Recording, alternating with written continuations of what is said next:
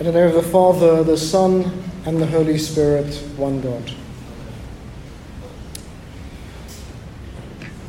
So, yesterday we had our whistle stop tour of the first um, chapter and a half of the book of Nehemiah.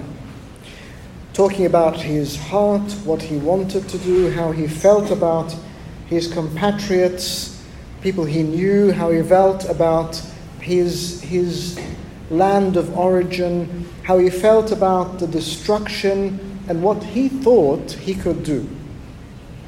And then we know that when he went, he, he took um, the letters to be able to get him through the governors, and he asked for assistance. But that's great. But then, what happened then? What happens when he leaves the security that he had by the king? He travels to a place of hostility. Don't forget, this is a place under siege. It had been destroyed. The walls had been destroyed, the gates had been destroyed, and it was there as a statement. You will not come back. This is a place of desolation and destruction. It was a point.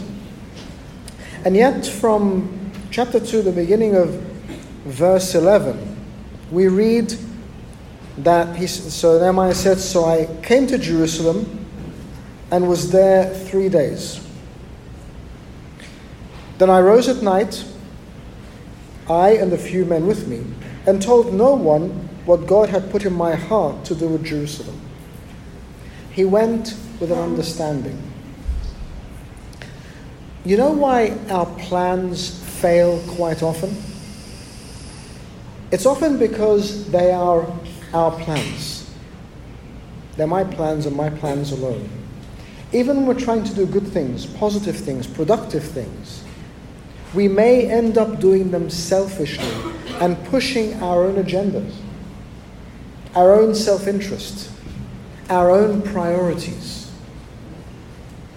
We end up, in our own way, wanting to fulfill what we want but here, he goes specifically to fulfill what God had placed in his heart for Jerusalem.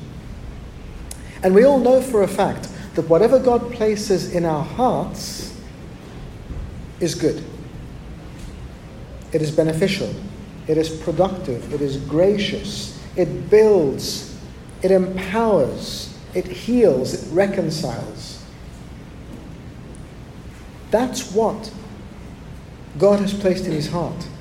He was going there to rebuild the walls. And don't forget, the rebuilding of the walls wasn't just about structural rebuilding. This was, in its own way, a reconciliation of God's promise. Because Jerusalem was going to be rebuilt, and the people were going to go back. They were no longer going to be desolate. They were no longer going to be spread. They were no longer going to be dispersed. But they would go back where they belonged, within the protection of those walls. So there was so much more at stake. And that's one thing we need to realize. When God wants to use us, He wants to use us for great things. It may look like something small. But He wants to use us for great things. Things that are in His mind, in His plan for His world, in the way He sees it. Now, unfortunately, I suppose fortunately, I don't know, if we were God, the world would be very different. I don't think we'd have the same level of tolerance, at least I wouldn't. Wouldn't have the same level of tolerance or love or, or, or, or forgiveness. But the fact that our God is that God means his heart is for all of us. So Nehemiah goes back. He goes out by night and goes to the valley gate, the serpent well, the refuse gate. He views the wall of Jerusalem and he sees that it's been broken down and the gates have been burnt with fire. Then I went to the fountain gate, the king's pool, and there was no room for the animal. So I went up by night to the valley and viewed the wall. Then I turned back and entered by the valley gate, and so returned. this wasn't just a, oh, look, I'm going to have a look. Okay, it's real desolation, it's destruction, I'm going home. This was intentional. When we want to do something, we need to be faithful. To use whatever gifts we have to the best of our abilities in the best way. Don't cut corners. Be diligent. You know, in your own work, in your studies, in your social life, in your commitments, you're asked to be faithful.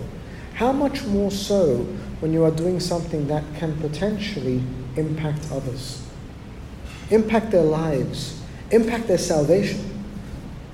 That's how important we are. Now, of course, not important in our own right, because we are there to fulfill God's plan, but what is important is the negative has implications.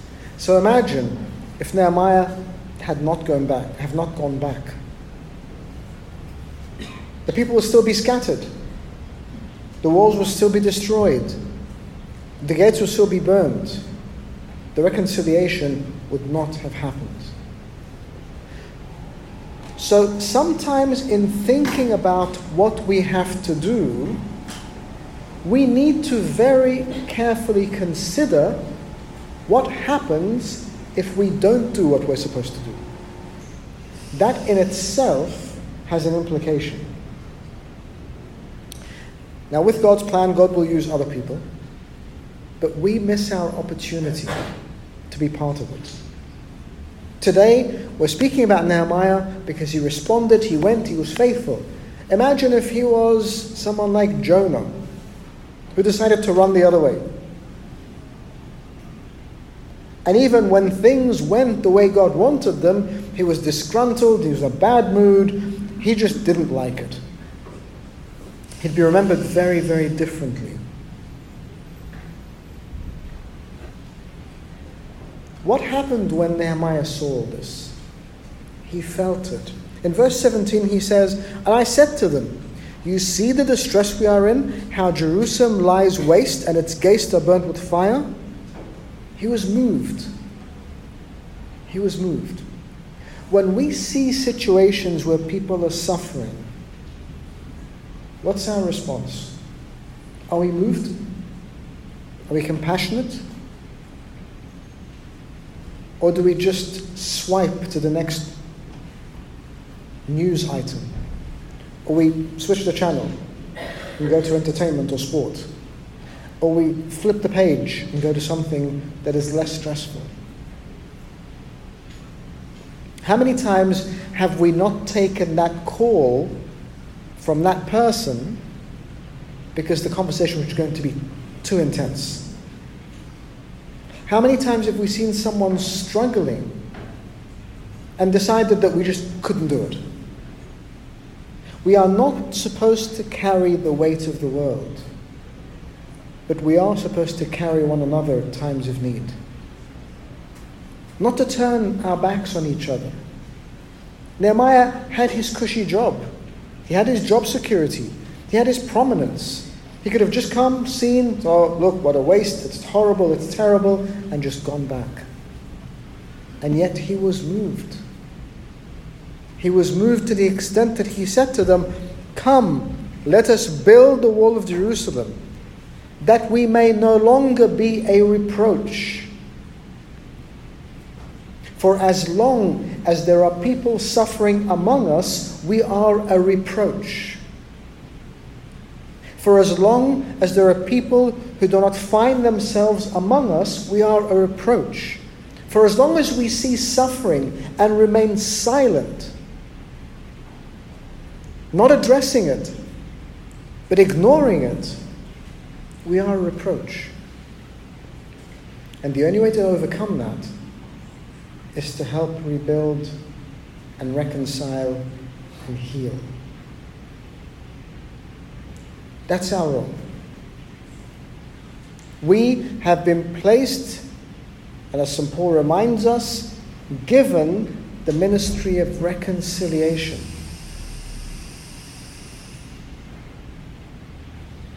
When Nehemiah says here, Come, let us build, it's from his heart. It's not what we were saying earlier about, you know, you can't be bothered. I have too much going on in my life. You know, I'm, I'm in the king's court. I have enough pressures. I've got to get everything right. It's a place of incredible responsibility. God's put me there. I can do great things there. I don't want to risk it. I'm just going to stay there. Really sad what's happening to them. I'm sure someone else will come. He didn't say that. He wanted to be part of the solution. How many of us want to be part of a solution? How many of us? Genuinely. Unfortunately, in today's culture, we are going the other way. We're going for seclusion. We are going for detachment. We are going for comfortable distance. And then what?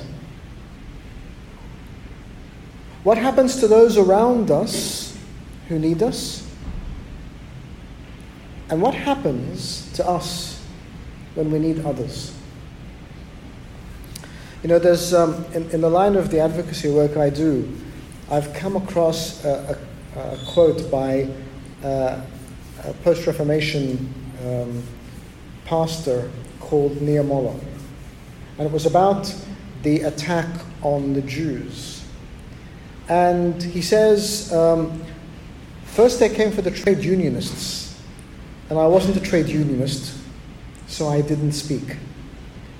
Then they came for the socialists, and I wasn't a socialist, so I didn't speak. Then they came for the communists, and I wasn't a communist, so I didn't speak. Then they came for the Jews, and I wasn't a Jew, so I didn't speak. And when they came for me, there was no one left to speak for me. We are entrusted with each other. As a church family, as a community, of course we are entrusted, but we are entrusted with each other as the world. We cannot see others suffer and comfort ourselves by saying, well, nothing to do with me. That's someone else. This is something else. He said, Come, let us build the walls of Jerusalem that we may no longer be a reproach. So they said to him, Let us arise and build. And they set their hands to this great work. It took one person. One person. Now I'm sure you all have incidents and examples in your lives where you've seen one person make a difference. Whether that was you or somebody else. It often just takes one person. You know, it, it astounds me, and I, I was thinking about this from the negative you know, when you hear horrible things happening in the world and you hear horrible wars starting, you know it comes down to one person. It may have gone through committees and deliberations, but the idea must start with one person. One person at least uttered it, and it became a reality. The greatest wars the world has ever seen have started with one person. The greatest tragedies we have experienced in our lives have started with one person. People we may know who are not in church, who are not in the faith, who feel shunned and excluded, have started with one person. And yet, the remedies, the healing, the reconciliation can all also start with one person. Don't ever underestimate you as a single person. Your gesture, your sentiment, your intention, your action. One person can change so much. And of course, our Lord wanted to prove that.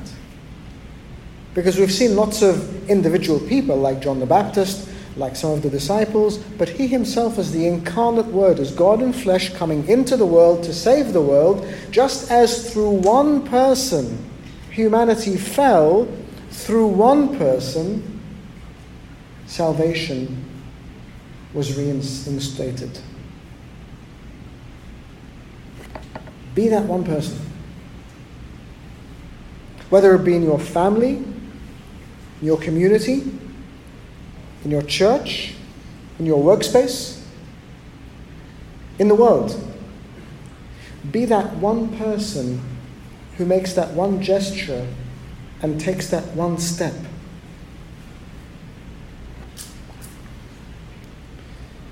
And then, one of those inspiring verses in Nehemiah comes from 220. So I answered and said to them, The God of heaven himself will prosper us. Therefore, we, his servants, shall arise and build.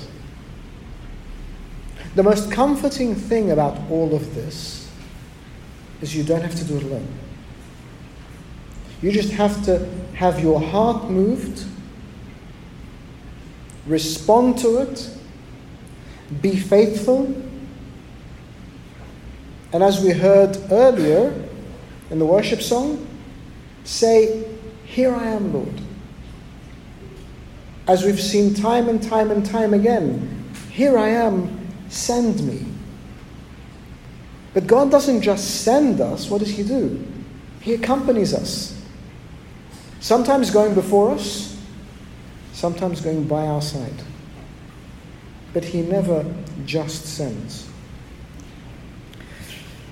Now, this is the cool bit. How did they build? Chapter 4, verse 6. So we built the wall, and the entire wall was joined together up to half its height, for the people had a mind to work. Now, this is specific. The wall was built.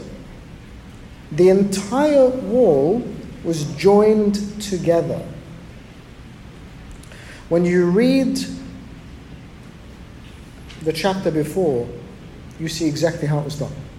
Nehemiah mobilizes people, inspires them, and he gets them to build the bits of the wall in front of their homes, one by one.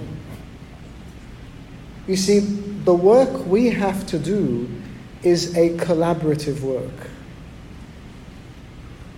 When you build a wall, you can do it in several ways. You either build it row by row, so if you imagine a big circle, you build one full row, then another row, then a third row. That takes a long time. Or you build it in segments. So that rather than building rows, you're building segments of wall. My bit is this bit here. Yours is the one in front of you. Yours is the one in front of you. And when we all do our work faithfully, they're all connected together. And that was the inspiration. Each one did his or her bit. And when we all do our bit, the wall's built. Now, what's the significance of the wall? Walls, as we said earlier, do two things they keep people in and they keep people out.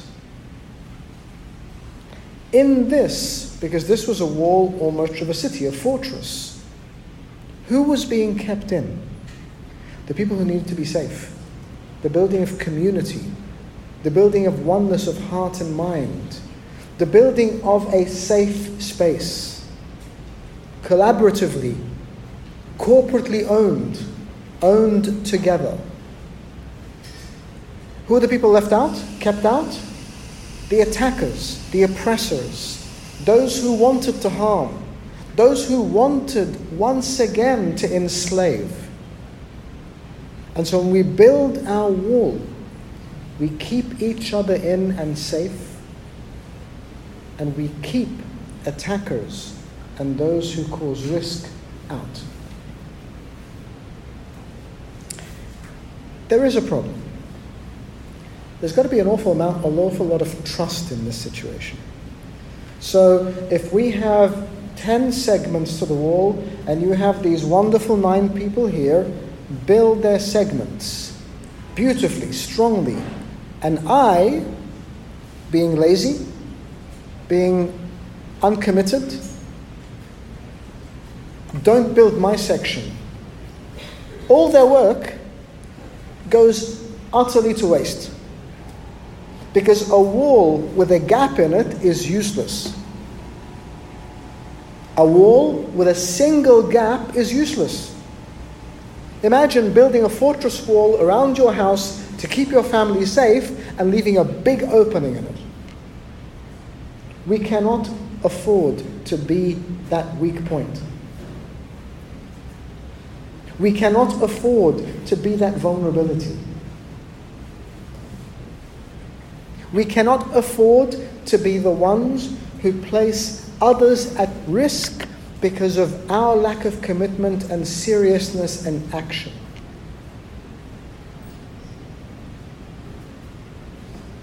We are corporately responsible for one another. We read it so much in Scripture. Do you not know that you are all members of the body, members of one another? We're responsible for each other. So, we have the intention, we have the wall, we have it joined together. But it was beautiful. He says here, for the people had a mind to work. They didn't have a mind to reflect, they didn't have a mind to debate, they didn't have a mind to discuss, they didn't have a mind to deliberate, they didn't have a mind to have a parliamentary sitting, they didn't have a mind to have a consultation, they didn't have a mind to build a five year plan. They had a mind to work. We can have all the intention in the world without us actually working, that's useless. We just keep going around and around and around. I don't know, in your own work setting, I'm sure you've attended one of these meetings where you think, I'm sure we've had this conversation before.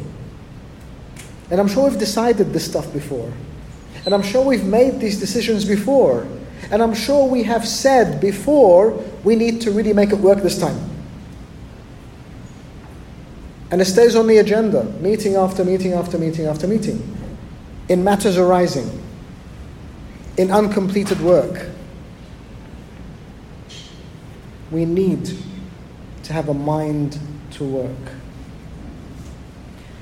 The beautiful thing about this weekend is you have all intentionally come here, left everything behind, and committed yourselves to this time. You could have been doing lots of other things, but you haven't, and you're here. And it's wonderful to be here in this fellowship. And you're probably sitting here with some of what you hear thinking, that makes sense. Some of it you'll think, yeah, I could do that. Most of it you'll think, when is he going to finish?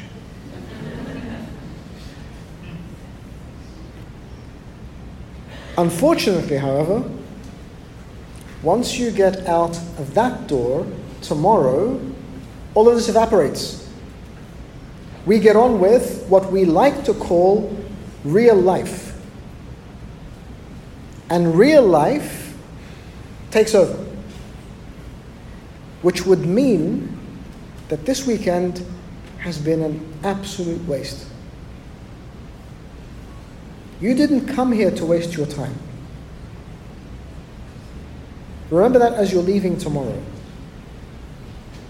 Take what you can with you and see how you can implement it. Have a mind to work. Look for the people we've been talking about family members, friends, colleagues, neighbors, acquaintances, just people you meet randomly. People whose lives you can impact because you have a mind to work. No one wants you to change the whole world. But for the one person whose life you may have touched, that person's whole world is changed. Someone write that down, it'll be tomorrow's tweet.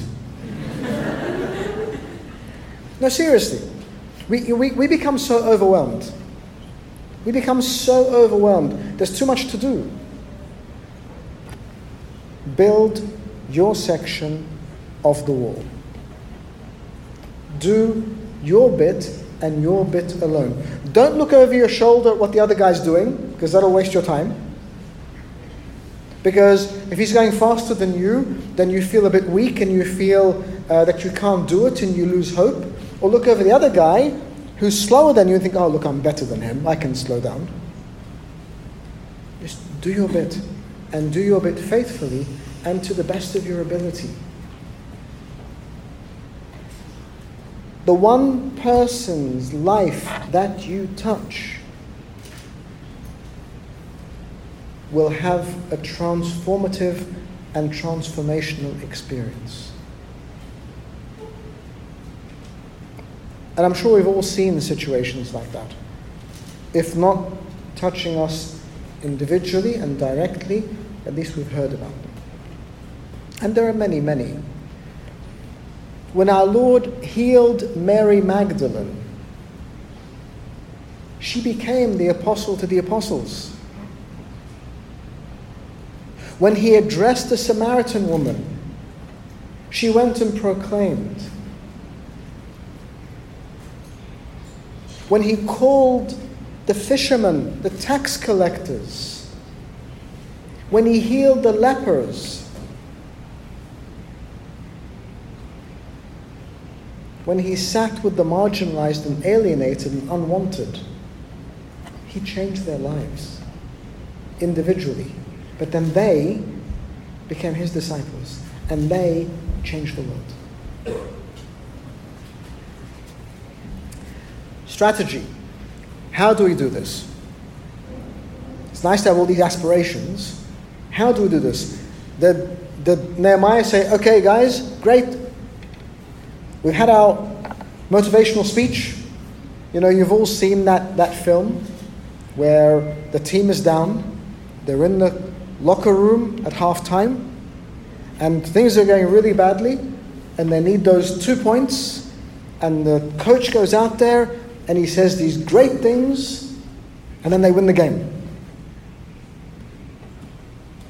So Nehemiah goes to the people and says, Look, build, stand, here, do. Great, good talk. I'm going back to the king now. This is your job, it's your city. You live here, do it. He didn't leave them. He stood by them, he helped them, he supported them, he inspired them, he worked with them. Therefore, I positioned men behind the lower parts of the wall and the openings, and I set the people according to their families with their swords, their spears, and their bows. So please, do not use swords, spears, and bows for the purposes of this talk. Just build symbolic walls that protect. We all have those weapons in our lives that we can use to protect ourselves and others. Our passion, our words, our intentions, our aspirations. He set them at the lower parts. See where the vulnerability is and cover the vulnerability. See where you need more strength in the gaps and cover those gaps. And then we all have different, different purposes, different roles. Verse 16 So it was from that time on that half of my servants worked at construction while the other half held the spears, the shields, the bows, wore armor, and the leaders were behind all the house of Judah. Sometimes you are going to be a worker, and sometimes you're going to be a defender. Sometimes you're going to have to get your hands dirty, and sometimes you will have to look upon others as they are doing work and look after them and defend them. And that's what we need to do. Figure out who has which role. Figure out what we each are needed to do in that situation. And those who built the walls, those who carried the burdens, loaded themselves so that with one hand, this is great, With one hand, they built on, worked on construction, with the other, they held a weapon. Keep yourself safe while you're doing your work. The weapons we carry are not swords and spears and bows. The weapons we carry are our prayers, are our scripture, the things that support us as we work along the road, as we try to help, as we build our own section. And don't forget that indirectly, while I'm using my own weapons for my protection, I'm protecting you. And you're protecting me. And we're building the wall for each other. And that is the beauty of the body of Christ. It is the beauty of each one of us doing his or her bit and knowing how important it is. And it goes on that they had their, their swords by their sides um, and then there's this really one really important bit. Nehemiah says to the rulers, The work is great and extensive, and we are separated far from one another on the wall. And that's how it feels sometimes when you're doing this work. It feels like we're all separated, different areas. This is by far the most impressive bit of this whole story. Nehemiah had beside him the trumpeter. And he says to them, Whenever you hear the trumpet, rally to us there. Whenever you hear the trumpet, rally to us there. There is nothing wrong with sounding the trumpet when you need help. There is nothing wrong with asking for assistance. There is nothing wrong when, with confessing vulnerability. There is nothing wrong with acknowledging weakness. Just don't give up. Sound the trumpet.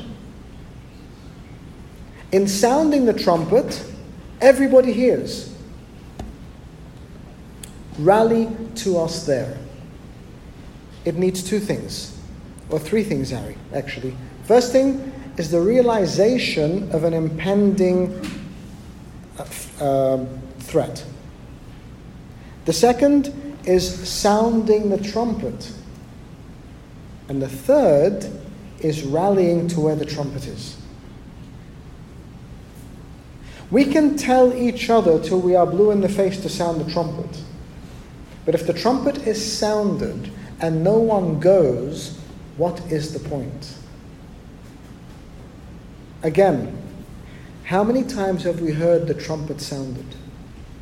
How many times have we heard people calling for help? How many times have we heard people confessing their vulnerability? How many times have we heard people confessing their weakness? and sounding that trumpet, and sometimes really loud. And you know what? The trumpet takes various kinds. For some people who have it very together, they'll say to you, I need your help.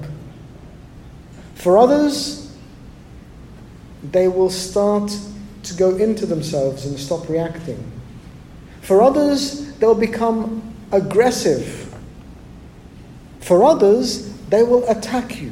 But all of those are forms of sounding the trumpet.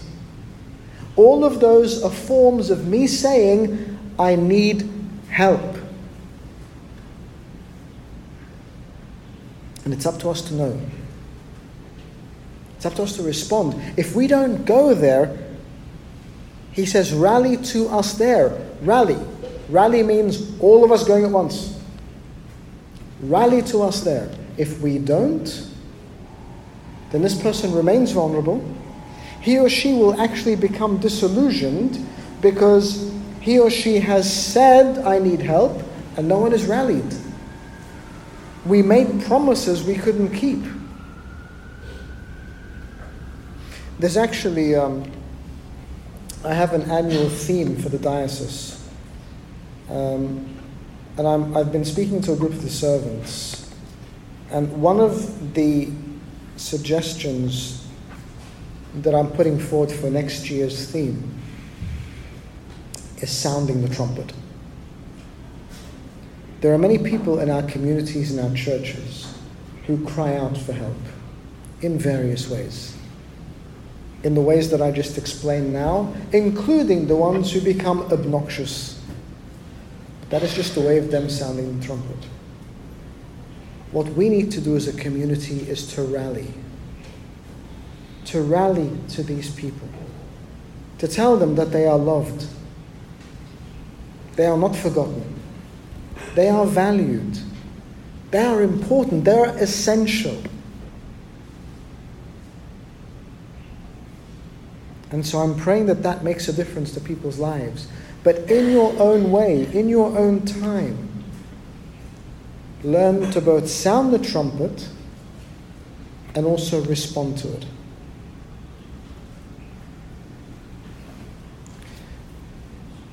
But the beauty is coming because he says, whenever you hear the sound of the trumpet, rally to us there. Our God will fight for us. So let's rally. We're not going to fight.